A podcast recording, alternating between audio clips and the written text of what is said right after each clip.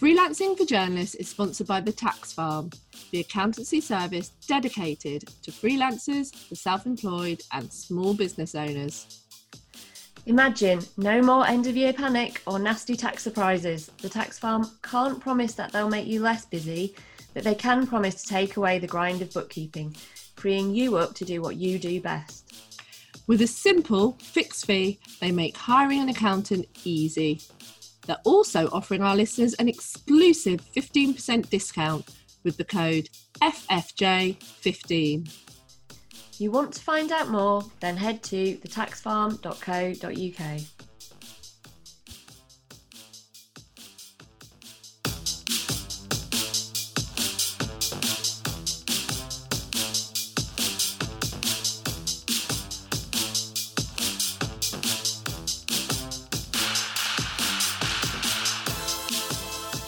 Hello and welcome to Freelancing for Journalists, the podcast that tells you everything you need to know about working for yourself. I'm Emma Wilkinson, a freelance journalist specialising in health and medicine. And I'm Lily Cantor, a freelance money, health and lifestyle journalist. And we're back! Series three is here, everyone! Woo-hoo! Yeah, so today we've got a really good topic, and it's one I do tend to rant about quite a lot. I can't... I, it's been one that I've been wanting to do for ages, um but first we're going to have a little catch up about what we've been doing so far. Yeah, we've got lots to talk about. We've been really busy since uh, the last series of the podcast. Uh, we've done various talks to students at universities around the country about freelancing, and um, we've kind of organised some new collaborations, and you can hear all about those in our new free newsletter that we launched a couple of weeks ago to keep you all up to date on everything freelancing for journalists.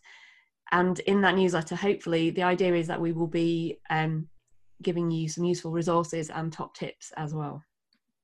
Yeah, so we'll put that newsletter link in our show notes. Um it's also worth saying that our Facebook group has been growing massively over the last um few months, and it's it's really international now actually, and people are posting stuff on there and engaging loads and helping each other out, so that's really good to see. Um, and another project we're really excited about is our journalism work experience initiative. So we're linking up freelance journalists with journalism students and graduates who are looking for work experience. We know that it's really hard at the moment to get work experience in newsrooms, and we thought, hey, hang on, we know loads of freelance journalists, I bet they can help. So we've got this initiative to kind of put them in touch with each other, and we're going to do some training around it, and again we'll put more info about that in our show notes. So um as well as all the stuff we've been doing for freelancing for journalists, obviously we've been busy with our own freelancing work. Um so yeah, I mean, oh, I don't really know where to start with this, but um I suppose for me some of the sort of things I've been concentrating on recently is building up some new contacts, um, working for some new publications that have actually come out of old connections that I had, and that kind of old adage of always kind of following editors when they leave a job to kind of see where they end up. Um, that's worked out quite well for me. Um, but I had a bit of a heart attack yesterday because um, a load of pictures I got set, I sent off and hadn't heard and been chasing and chasing. I thought, oh, nothing's going to come of that. Suddenly I got an email saying, yes, please, can we commission five double page spreads? When can you do them for? Kind of went into meltdown.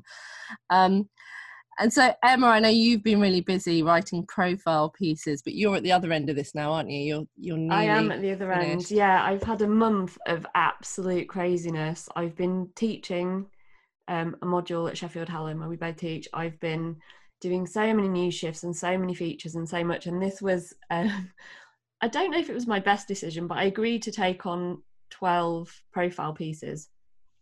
Um, I had a deadline of about four weeks, I think. So I'd done all the interviews, and then this week was writing them up. So they're each eight hundred words. So this week has been a, a race against the clock to try and get them done for Monday's deadline. And I've done ten of them. That feels so good. I only have two left. Uh, and then, yeah, you can... hold me to this, but after this I am not taking on any new work for a couple of weeks. I need to, my brain needs a chance to calm down. Uh, shall we move on to the topic this week? Yes. Which is da, da, da, working outside London. Now, this is very, very up our street. So I probably have mentioned a million times, but I live in Sheffield. Lily lives in Leicestershire. And I'm going to get in here before she does that I got where she lived wrong when I initially wrote the script. It's not like I've known her, you know, for twenty years or however long it's been. Um, we're both lecturers at Sheffield Hallam University, so we do get asked about this a lot. Uh, so I did move down to London when I first started working as a journalist. I'm in health journalism, and, and most of the specialist publications are based in London. But my goal was always that that would be temporary and that I would move back when I had some experience. And my goal was to always use freelancing as a way to do that, even though when I said I would do that, I didn't really understand what that meant. Um, I didn't know anything about freelancing. I just, that was what I just decided, how I would marry those two things, living outside London and wanting to be a health journalist. And after five years, that is exactly what I did. Um, for a few years, I did do a commute to London part-time because I had a job share at the B B C. Uh, but for ten years now, I've been happily living and freelancing in sunny Sheffield, and I haven't regretted that decision for a minute. So yeah, Lily, tell us about your non-London working. Yeah, well, I'm very proud to say I've never lived in London. Um, I've actually purposefully avoided it. Um, I'm not a massive fan of London, if I'm completely honest. Um, it's a great place to visit. Uh, my sister lives there. But I would absolutely hate living there and commuting across London. Um, so it doesn't mean I haven't moved around for work. I've worked um, in Wiltshire, Northamptonshire, um, Sheffield.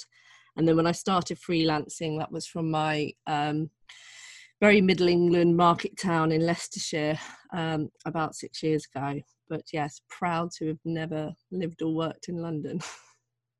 Excellent. So what would be your, just as the whole of London starts to hate us right now, so what would be your top tip on this week's topic, Lily? Don't live in London.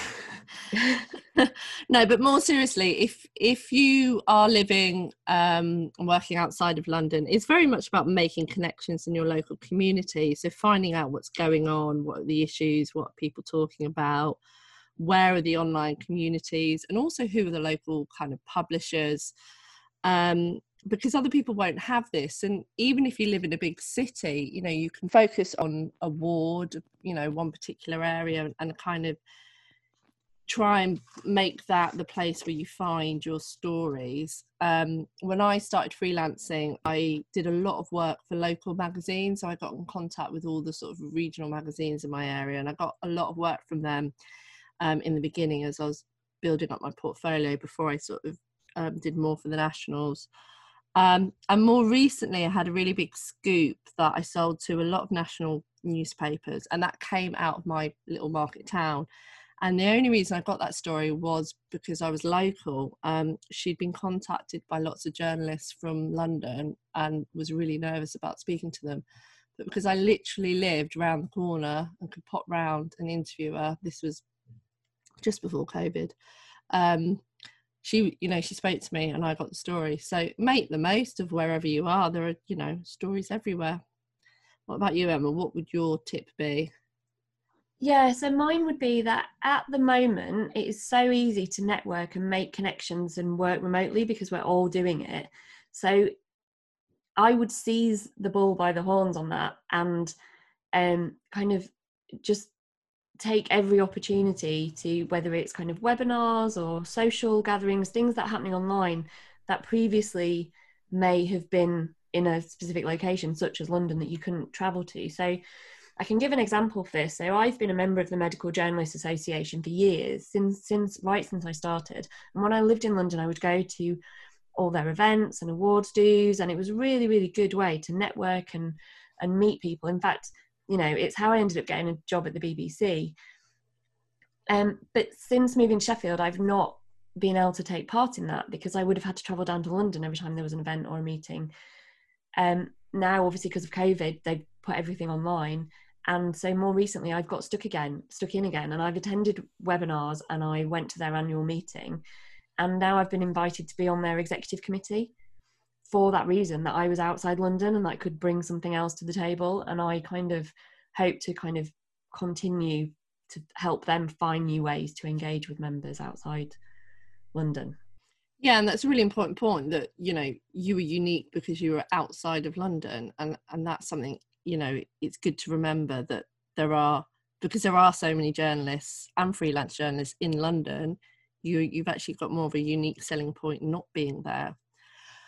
Okay, right, we've chatted on quite a bit now, so I'm going to introduce our first guest. Um, we have Nicola Slauston. Hi, Nicola. Hi. So Nicola began her journalism career at Positive News, and in twenty fourteen she was awarded the prestigious Scott Trust Bursary to study a Master's in Newspaper Journalism at City University. She then worked for The Guardian and HuffPost U K. Now she works as a freelance for The Guardian, Observer, Evening Standard. She's also written for the Sunday Telegraph, Observer, Independent, iNewspaper, Refinery twenty-nine and Metro dot co dot U K. Nicola also founded a successful newsletter for single women called The Single Supplement, and co-runs life writing workshops called Write About Your Life. But in March, she moved from London to Shropshire and has been aiming to prove you can still be a successful journalist despite not living in the capital. Uh, and we also have Danielle Hayden. Full disclosure here, Danielle was one of our students at Hallam many years ago. I remember Danielle well. Um, she started as, uh, well, she's from Rotherham, and she's really proud to have forged a very successful journalism career outside London. Uh, she started out as a reporter on local papers, including the Mansfield Chad, Derbyshire Times and Lancashire Evening Post, before mo- joining the B B C trainee scheme and Uh, working as a broadcast journalist on the live, new te- live news teams on B B C Breakfast. So if you remember that roving red sofa during the twenty nineteen election going around the country, that was Danielle's life for a few weeks. She's currently living in Manchester, and in March she went freelance to join the new daily magazine show Steph's Packed Lunch on Channel four, uh, which is based in Leeds. Hi, Danielle. Hi. So Nicola, I'm going to come to you first. Um, what would your one tip be for journalists thinking about um, whether it's possible to move outside London, or indeed start outside London, and how to still get lots of work? Um, yeah, so my tip would be, um, I was sort of more thinking of people who are sort of in my boat of being in London but wanting to leave. Um, so my, my my tip is just to do it. I wish I'd done it earlier. Um, and also, but when you do get outside, um, just get in touch with all the editors that you've worked for and just let them know that you're no longer in London. Because what I found is that most people, I mean, I realised that I could definitely do it when I was speaking to editors, and they were like, um, anything you bring us, please don't bring us a London story. We've got too much London in the newspaper. I mainly work for nationals. Um, and so I was always looking for stories outside London anyway. But what I did when I first moved uh, back to Shropshire was uh, contact all the editors I've worked with before and just say, hey, I'm now um, in Shropshire. I'm, I can cover the Midlands and like North Wales. Um, so if you need me for anything, just let me know. And then I had a few phone calls with editors like, oh, great. And um, from that, I got a commission. I didn't even pitch it. I just got a commission to go to Birmingham to do a story, um, just because I'd emailed to let them know where I was in the country and that I was willing to travel to Birmingham. It was easy for me to get there. Um, so yeah, that's my top tip, is just to make people aware of where you are and that you're willing to cover, you know, where you can cover, what kind of areas you can cover. Um, and yeah, if you work for the nationals, they're always, always looking for people to bring them stories that aren't in London, because they're always being accused of being too London-centric in their in their pages. Uh, and that goes for online as well, because at HuffPost, I was always trying to find stories that weren't London as well. So, so yeah. Yeah, I mean, yeah, it comes back to that point. There are stories everywhere, aren't there? Um, what about you, Danielle? I know you did a kind of short stint in London as part of your B B C training, but it was always, and I remember this when I was teaching you, it was always your plan to stay up north. Um, so do you think opportunities outside London are, are increasing? What would be your kind of advice to anyone graduating now?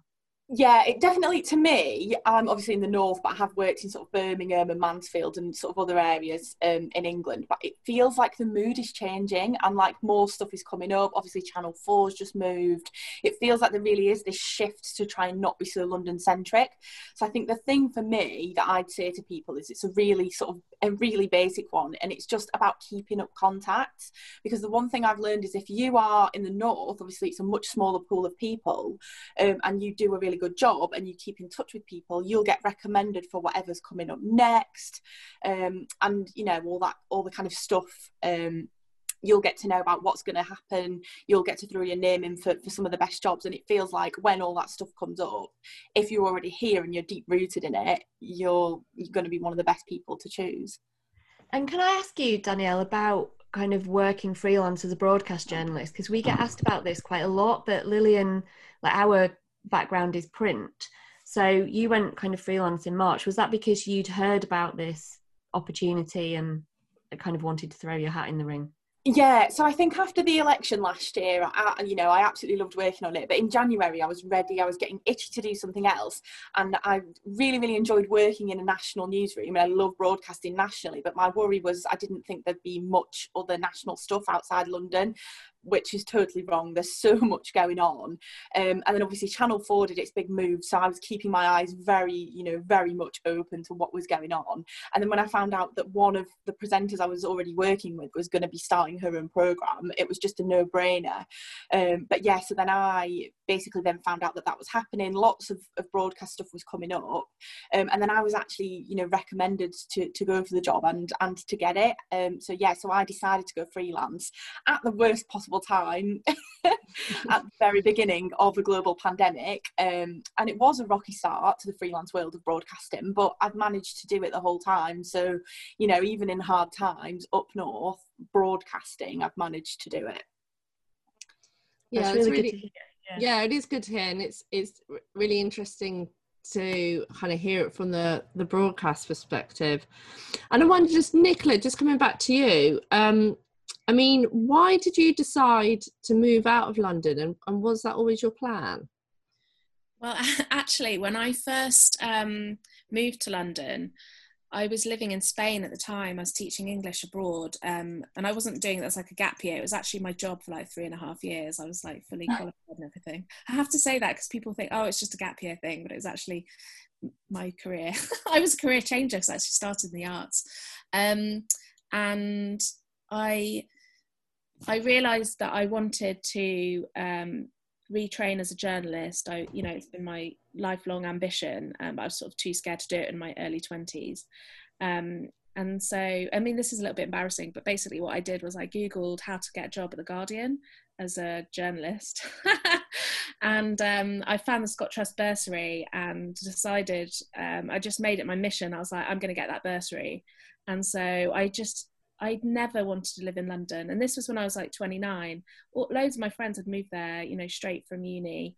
Um, I'd moved to Brighton, and then I went back to my hometown briefly. Well, actually it was for two years in the end. And then I went abroad. Um, so it had never been part of my plan to live in London, to be honest. Um, and yeah, so I, I read what requirements you needed to get the Scott Trust Bursary. And I realised that I had to get three months worth of journalism experience. Um, and so I've managed to find an internship with Positive News, um, and that meant I had to move to London. And then I, it was unpaid at the time. They do pay their interns now, but um, it was unpaid. And so I, and had no money, didn't know anyone in London. So I um, found a job in a boarding school. And so I was looking after young people at nights and weekends and just basically working twenty-four hours a day. Um, so I didn't see much of London for like the first two years. I had no money. And then I did get into it a bit when I started to have a little bit more money, but I'd always wanted to live in my hometown. I saw that's where I was settling and I would settle down. And when it started to get towards my mid thirties, I was like, oh, I really don't want to live in London for the rest of my life. All my friends were leaving. Um, and and also I wanted to try and buy a house. It was never, ever going to happen in London. It's just impossible um, for me. Um, and then I actually got offered a job as the Midlands correspondent for HuffPost, but then it got... Um, It got uh, frozen. I was like a hiring freeze. So suddenly I lost out on that. And I'd been thinking I'd moved to Birmingham. And so I was quite excited about that. So I've got loads of friends in Birmingham. Um, and so I just, because I it was so disappointing, I thought I had to stay in London. I just decided to go freelance and basically do it anyway. But it did take me until the pandemic to actually do it. I was too scared, basically. That's why I thought I'd, um, yeah, lose all my, like, like I would just, I don't know I don't know why I was so scared, because it's so stupid. I know I know loads of people who don't live in London, but it was, it was really worrying for me. I was like, oh no, I'm not going to be in the thick of it. I think it's because I do go to a lot of events, so actually the pandemic's been a brilliant leveller on that front. Yeah, yeah, and I don't I don't think that's going to come back in the way that it did. I think everybody's used to kind of people being dotted around a bit more and not all having to be based in the capital. Yeah, definitely. And also, um, I was doing, before I went to HuffPost, I was working at The Guardian basically full time, but I was essentially a casual. Um, and so I was too scared to leave, because I was like, well, I won't be able to get any shifts outside London. Um, and then when I went freelance, I was like, right, I need to make sure I don't rely too much on shifts. But uh, I still do shifts at The Guardian on the news desk, and that's because everyone's at home. So it's worked out perfectly for me. um, so, yeah. It's, uh, yeah, I mean, even when I, moved, I thought I sort of moved, you know, to Sheffield, like what, thirteen years ago, something like that, and I thought, um, that would be the end of shit, any shift work, um, and it wasn't. They yeah. just get me to do shifts from home yeah. because I'm in a niche, and I think I one thing that I didn't really value properly at the time was how much they might, you know, need me, because there aren't many of me doing what I do. So it is about kind of finding your value, like Lily says, whether that's kind of coming up with local stories or... Yeah, and I think, like you say, things have changed, haven't they now? And even, um, I mean, I do shift work as well, and I'm aware that they will probably be going back into the office in the new year. Um, but I'm not sure they're going to make all the freelance staff come into the office now, because it's been working remotely. We've all got used to that, and I think they'll find it harder to to actually find people that are willing to do that now. Um so yeah, there's definitely kind of been a shift um in attitude. I mean, Danielle, you sort of touched on this a little bit already, but I mean, what do you see as the kind of benefits of being based outside of London? So I think, yeah, it is something I did already touch on. It's that sort of, you stand out more, you do a better job, um, you know, you, you are shown to be doing a, a better job, you get noticed, you stand out, and you get recommended for the jobs. But I also think as well, like, obviously, I'm talking outside London, I've lived in um, Preston, I've lived in Birmingham, I've lived in Manchester, I've lived in Sheffield, I've lived in lots of different cities, so I can just say, you know, it's not just the the north, because Birmingham was brilliant, but I just, it's the people, and it's, I absolutely love being a northerner, and, you know, even if it's something as simple as going out on the streets gathering vox pops, being able to speak the same language as the people you're trying to get to talk, it just works wonders, whether that's a really gritty human interest interview, whether it's grabbing someone on the street, whether it's, you know, trying to get a hard news line from someone. I, I do really feel like, you know, the more we can just diversify all different types of people in all different locations outside of the London-centric bubble, I think it's just got so many benefits for any, wherever people are listening, it helps you to tell stories better. Yeah, definitely. Um, and that, yeah, and, and like you say, it's that diversity, isn't it, Ac- across kind of everything, um, you know, types, types of people from different types of places. Um, Yeah, I get really cross when I see things. There's a certain organisation that keeps posting about events that used to have a lot of events in London, and they still seem to kind of be harking back to the days of their London events. And oh, it's just like, can we just please move on from this? Yeah.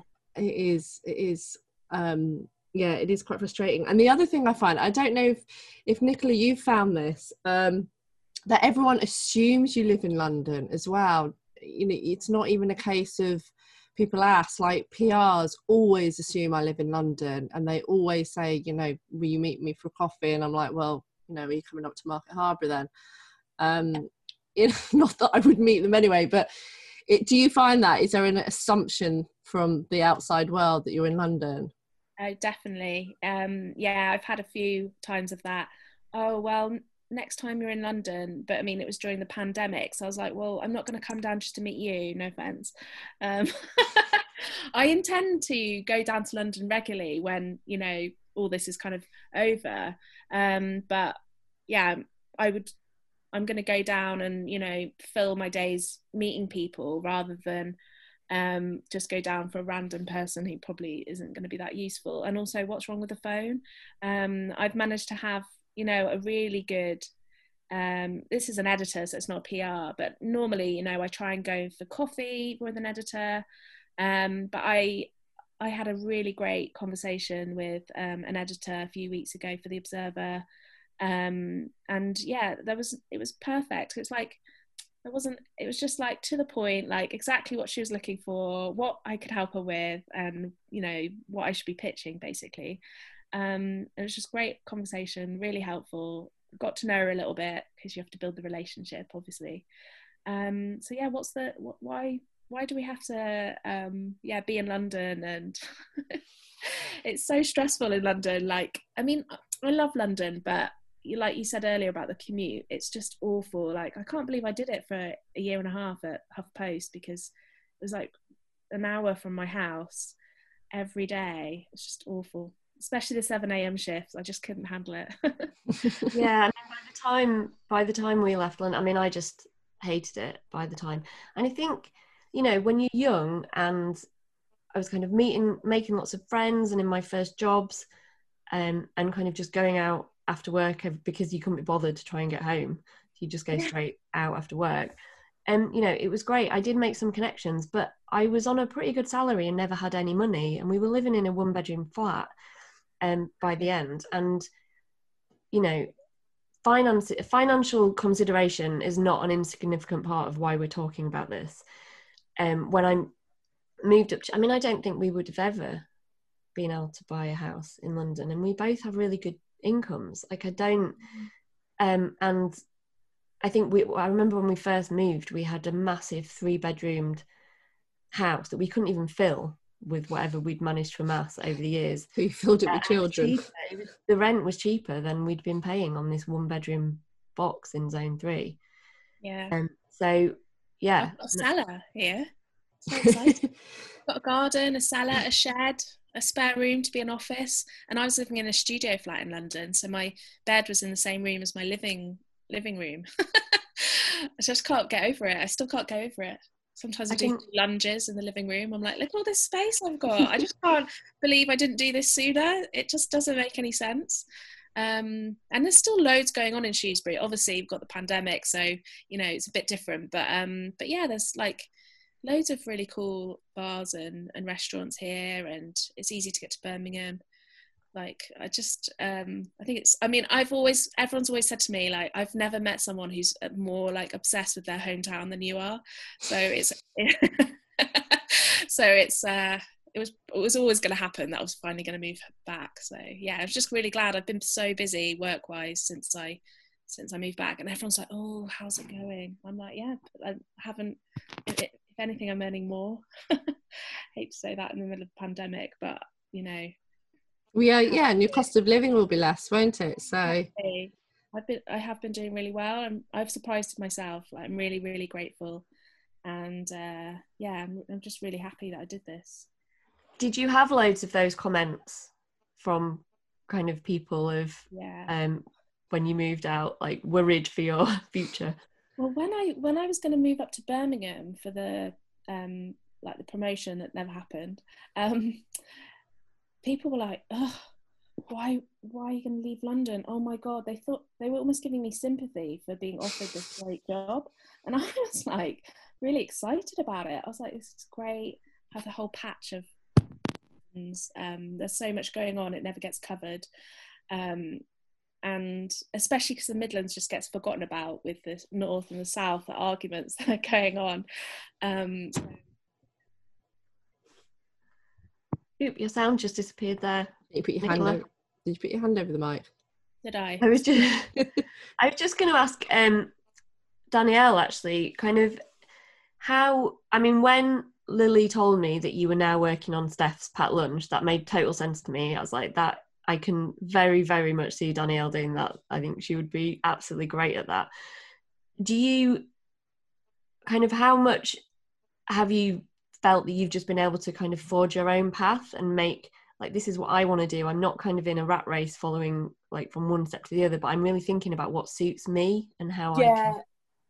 Yeah, like I did, it, like I've done so much thinking about this kind of stuff, because for me, it's like I've been trying to work out where it is I'm going and what it is I want to do and how I get there quite a lot. Um, but it's, I suppose it's, it's a bit of a weird one for me to answer. I think that every job that you go on, um, every job that you do, whether it's you write articles for someone, whether it's you doing shifts, or whether you're actually taking a longer contract or a staff job, every job you go on, I think you go on a bit of a journey and you meet people and you make the contacts. Um, and then I think that wherever you really want to live, it doesn't matter, because I think that it, you'll forge it, you'll go with the flow. But it's like, also during the pandemic, um, so I was looking for work for a little while. I was thinking, oh, what am I going to do? And I've been offered jobs in London to work remotely from wherever I am. And you think making telly, that sounds impossible. Um, but, you know, I've actually been offered the jobs doing it, and it's really worked out. Does that sort of answer the question? I don't know if that did, it's just because with that cutting out then. Yeah, it did. And I think it's actually, um, I was kind of listening uh, to a producer at the B B C um, on a webinar kind of early on in the pandemic, talking about um, how they'd been putting all their packages together remotely. So this was for kind of the medical editor at the B B C, and I used to work in their office, and so I kind of remember kind of what it was like being there and then putting their package together. But they'd managed to do it kind of remotely, and how the cameramen working and how their editors were working. It was kind of amazing to think that, and this was, you know, within a week, two weeks, they'd switched to figure out how they were going to do this. Yeah. Um, I mean, at the at the height of the first lockdown, I just helped launch um, the Steph Show, which was like the little lockdown version um, of, of, you know, the sort of first programme we launched, which was live from Steph's house, which was absolutely yeah, brilliant. I watched it. It was amazing, um, but the thing is, we were a brand new programme and we couldn't send cameramen out like the B B C still could with news.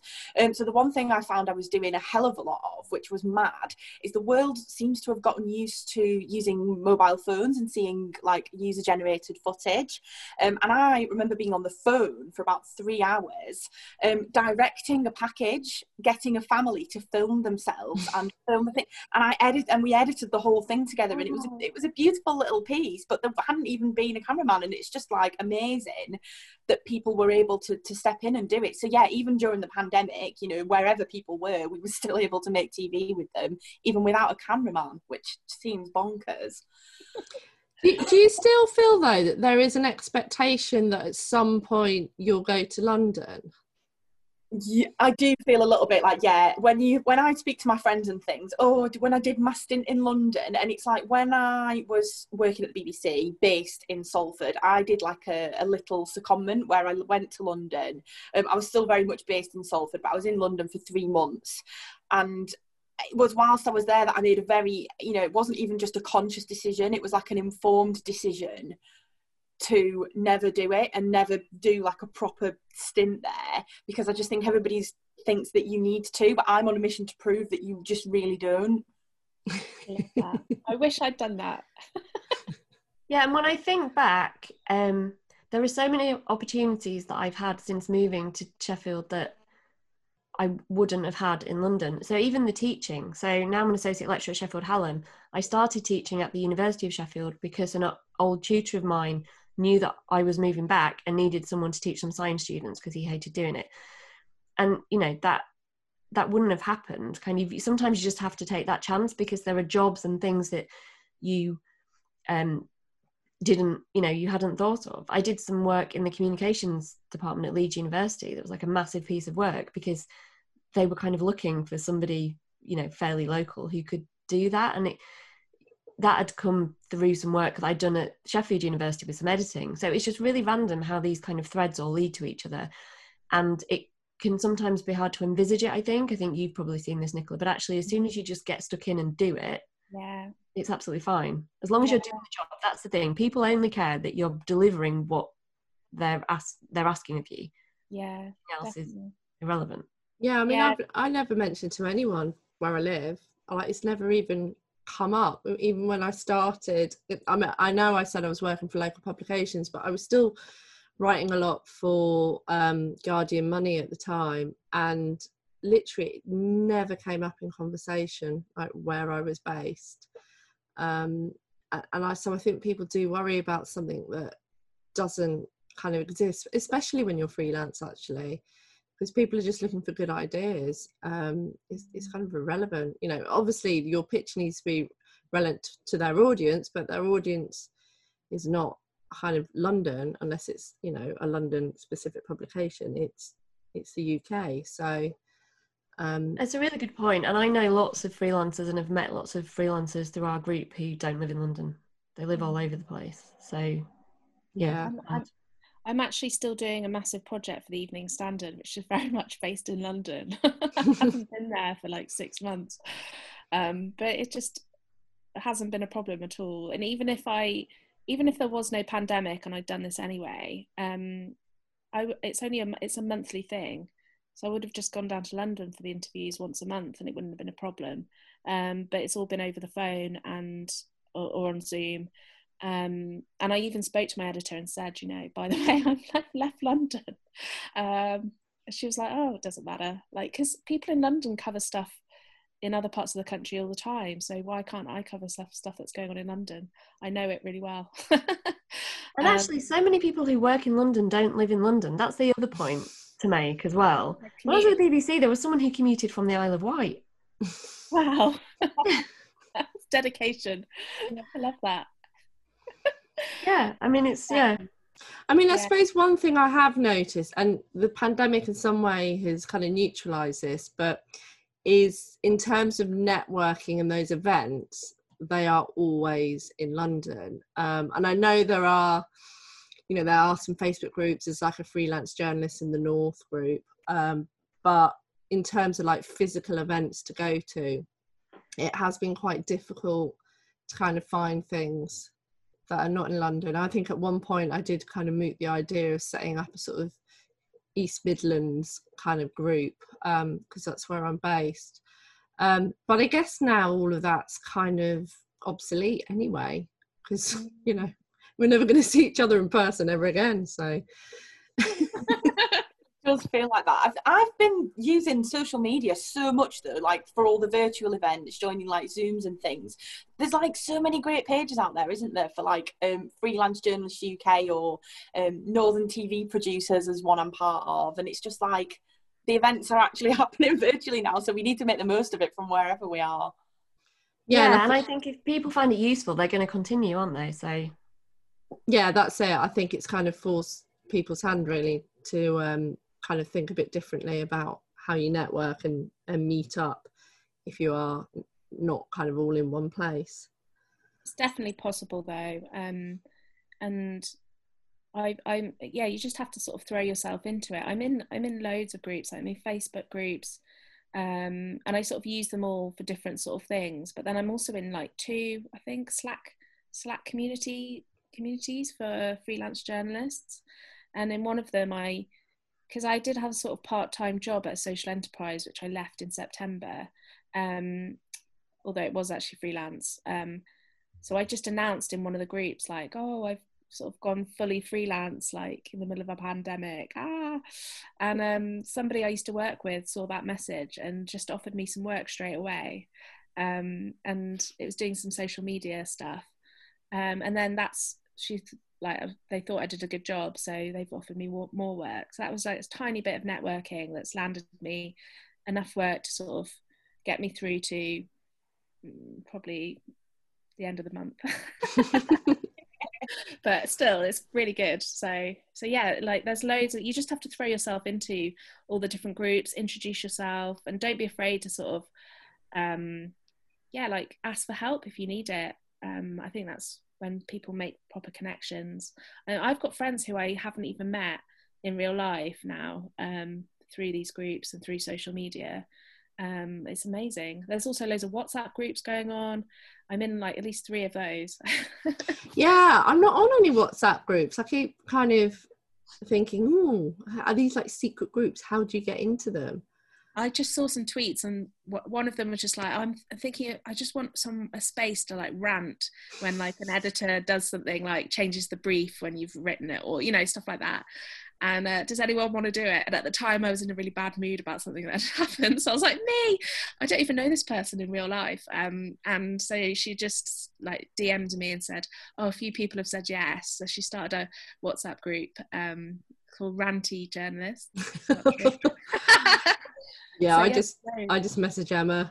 Or you can start one, start your own. Like, that's the other thing as well. Like, I mean, this is when I was teaching English, but um, when I was in Bilbao, there were no groups or anything. So I just started my own on Facebook. And at first there was just me and my colleague.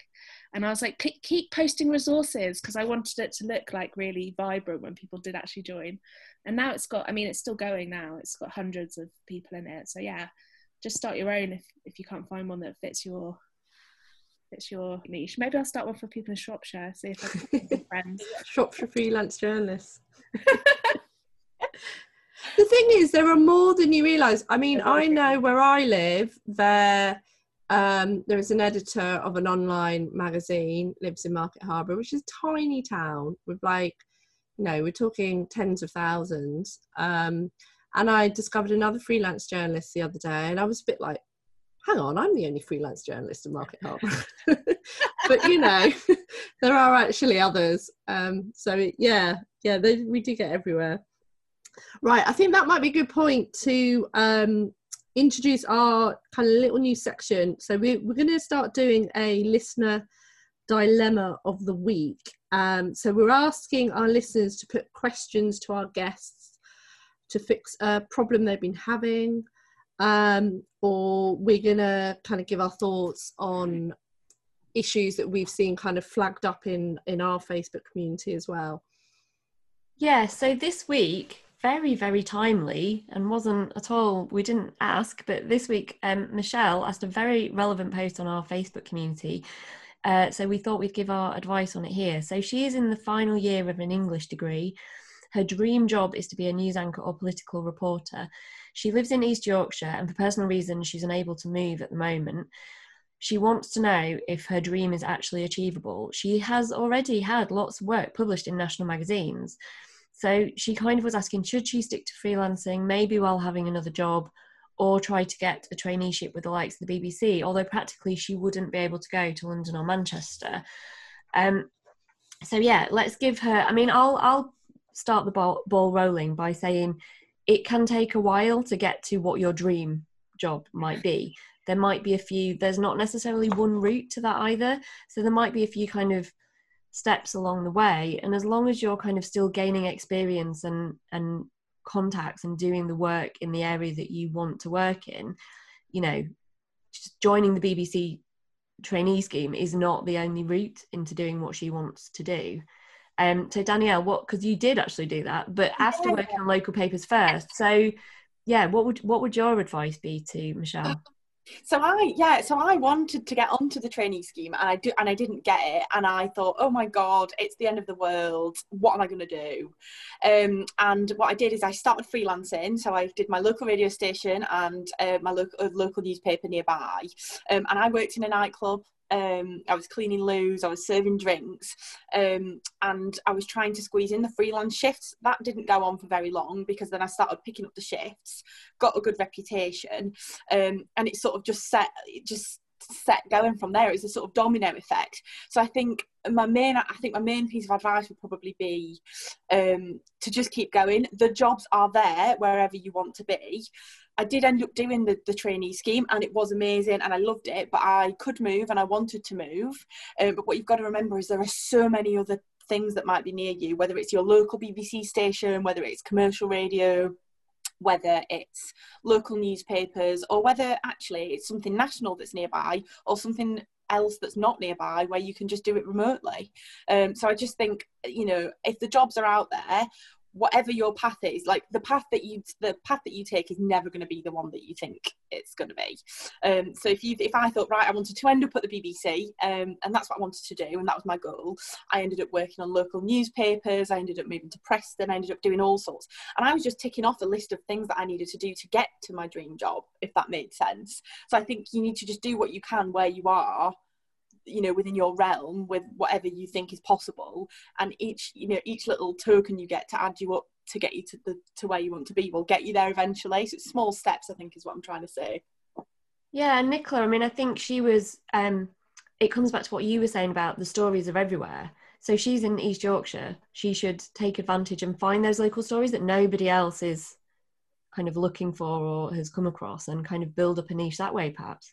Yeah, definitely. I mean, if um, politics is her thing, obviously politics is, you know, there's poli- politicians everywhere, because there are M Ps all over the country, and also local councillors, and um, and those are like a goldmine of of stories. Um, you can do um, things like F O Is um, that often staff journalists just don't have time to actually do.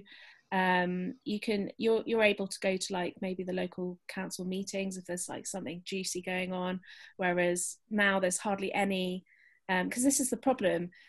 J- like national papers used to have so many um, correspondents outside of of uh, London who covered like who had their own patch and everything, and um, it's just been decimated. So there's a real chance. I mean, was it um, Yorkshire? There's East so Yorkshire, much going yeah. on in Yorkshire.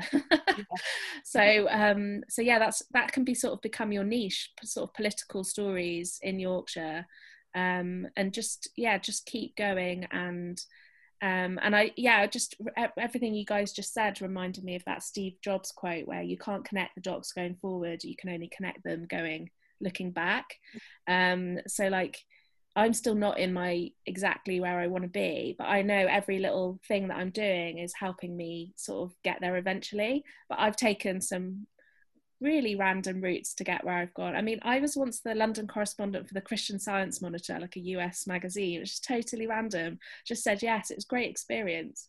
Um, and that was like me looking at the U K as a place, like my whole patch, to find stories that would interest audiences in America. Quite a lot of that was political, actually, and I hadn't done any of that in um when I worked at The Guardian.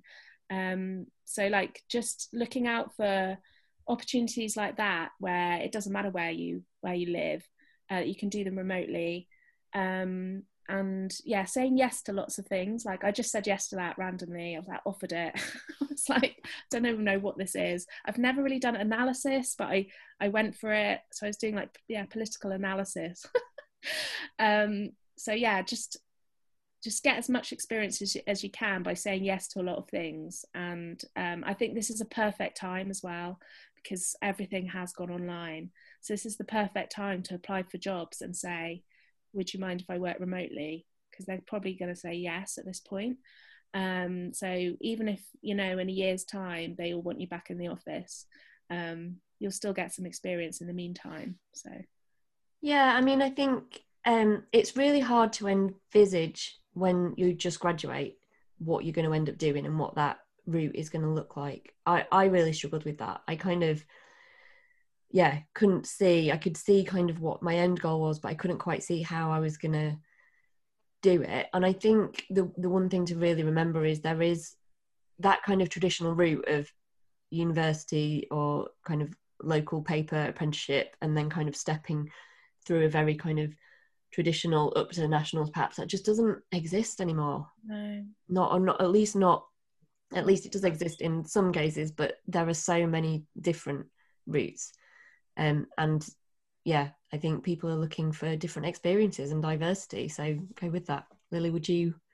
Yeah, I mean, I think yeah. everyone's pretty much kind of covered it all, really. Um, and it's just, yeah, not being fixated on there is only one way to do this job, um, and just kind of writing down like all your different options and then working out what is kind of best for you right now. If you if you do have restrictions, if you can't move, then, you know, find the solution that that does work for you, and it'll be different for everybody. So, you know, it's just being aware that that there is no kind of one solution, um, I think that's the key thing. Right, well, I think hopefully that's um, been some useful advice for Michelle, and um, we're going to wrap things up there. It's been really great to be back. We've been really looking forward to getting back on the air. Um, and we've got loads of interesting topics coming up over the coming weeks. Um, if you want to know more about what's coming up and the various projects we've got going, then please sign up to our newsletter. Um, you can find it on Substack. Um, and there's also more information about everything at our website, freelancing for journalists dot com. So as usual, we will um, put all the resources mentioned today in the show notes. So I should have said we have our, a work experience working with free, uh, person working with Freelancing for Journalists at the moment. So Judith has been studiously taking notes, um, and she will uh, put those show notes together for everybody. If you want to get in touch to suggest ideas for topics, or you've got a question that you want us to answer in our listener dilemma section, um, then you can email us at freelancing for journalists at gmail dot com or message us on Twitter at freelancing four. You can also follow us individually. I'm at Lily Cantor. And I'm at Emma Journo. And don't forget that you can join our Freelancing for Journalists Facebook community, where you'll find lots more tips and advice. Um, and if you appreciate the podcast or you found it useful, you can buy us a virtual cuppa to say thanks. Our coffee page is our pinned tweet on Twitter. And we're getting lots of new listeners all the time, but don't forget to like, rate and subscribe to the podcast, because it helps people to find us. And the most useful thing you could do, if you have a spare minute, is to leave us a review. Yes, that would be, we would be very grateful. Uh, thanks again to our producer Richard Wilson, who sorts out any edits for us uh, after the record. And just to let you know that next week we will be talking about sports journalism. But goodbye for now.